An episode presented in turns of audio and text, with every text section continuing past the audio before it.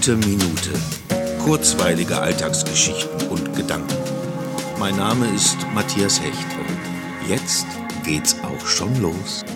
Die offiziellste Suche des Jahres steht wieder kurz bevor. Schön. Bin mal gespannt, was alle so finden.